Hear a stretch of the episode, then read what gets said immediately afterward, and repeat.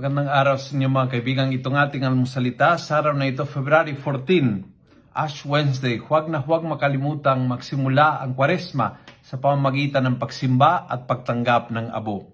Ang ebanghelyo natin ay Matthew 6, 1 to 18. Sabi ni Jesus, Be careful not to make a show of your good deeds. And he points three. Give something to the poor. When you pray, when you fast. Tatlong bagay na gusto ng Panginoon na huwag natin gawin, show o pakitan tao lamang. Yung uh, pagbibigay sa mga mahirap.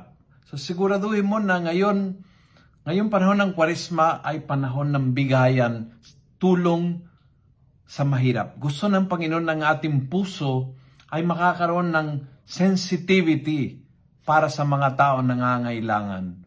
Ito ang paglilimos kung tawagin, yung pagtulong sa taon nangangailangan, yung pagdamay sa taon nangangailangan ng tulong. Pangalawa is yung panalangin. Uh, yung puso nating makakaroon ng panibagong alab, panibagong passion, panibagong panibagong touch sa paglilingkod sa Panginoon. And yun ay nangyari sa panalangin, sa pakikipagkwentuhan kay Jesus sa pagtatagal na mas matagal na panahon kaysa dati sa pagipagkwentuhan sa Panginoon in prayer.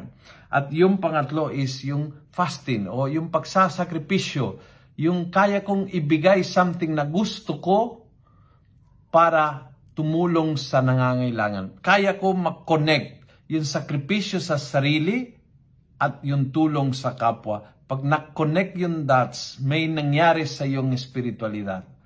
Basta ang punto ni Jesus, huwag itong gawing pakitan tao. Kaya be sure that in secret, na walang nakakaalam, mayroong pandagdag ng pakipagdamay sa nangangailangan, mayroong pandagdag sa palalimin ng iyong buhay panalangin, at mayroong pagsasakripisyo ng mga bagay na hindi mo kailangan. At kung yon ay gagawin, amazing yung effect. After 40 days, panibagong Jesus na muling nabuhay, panibagong tayo. Dahil itong kwaresma is meant for us to have a resurrection. Kung nagustuhan mo ang video ito, pass it on. Punuin natin ang good news ang social media. Gawin natin viral. Araw-araw ang salita ng Diyos. And God bless.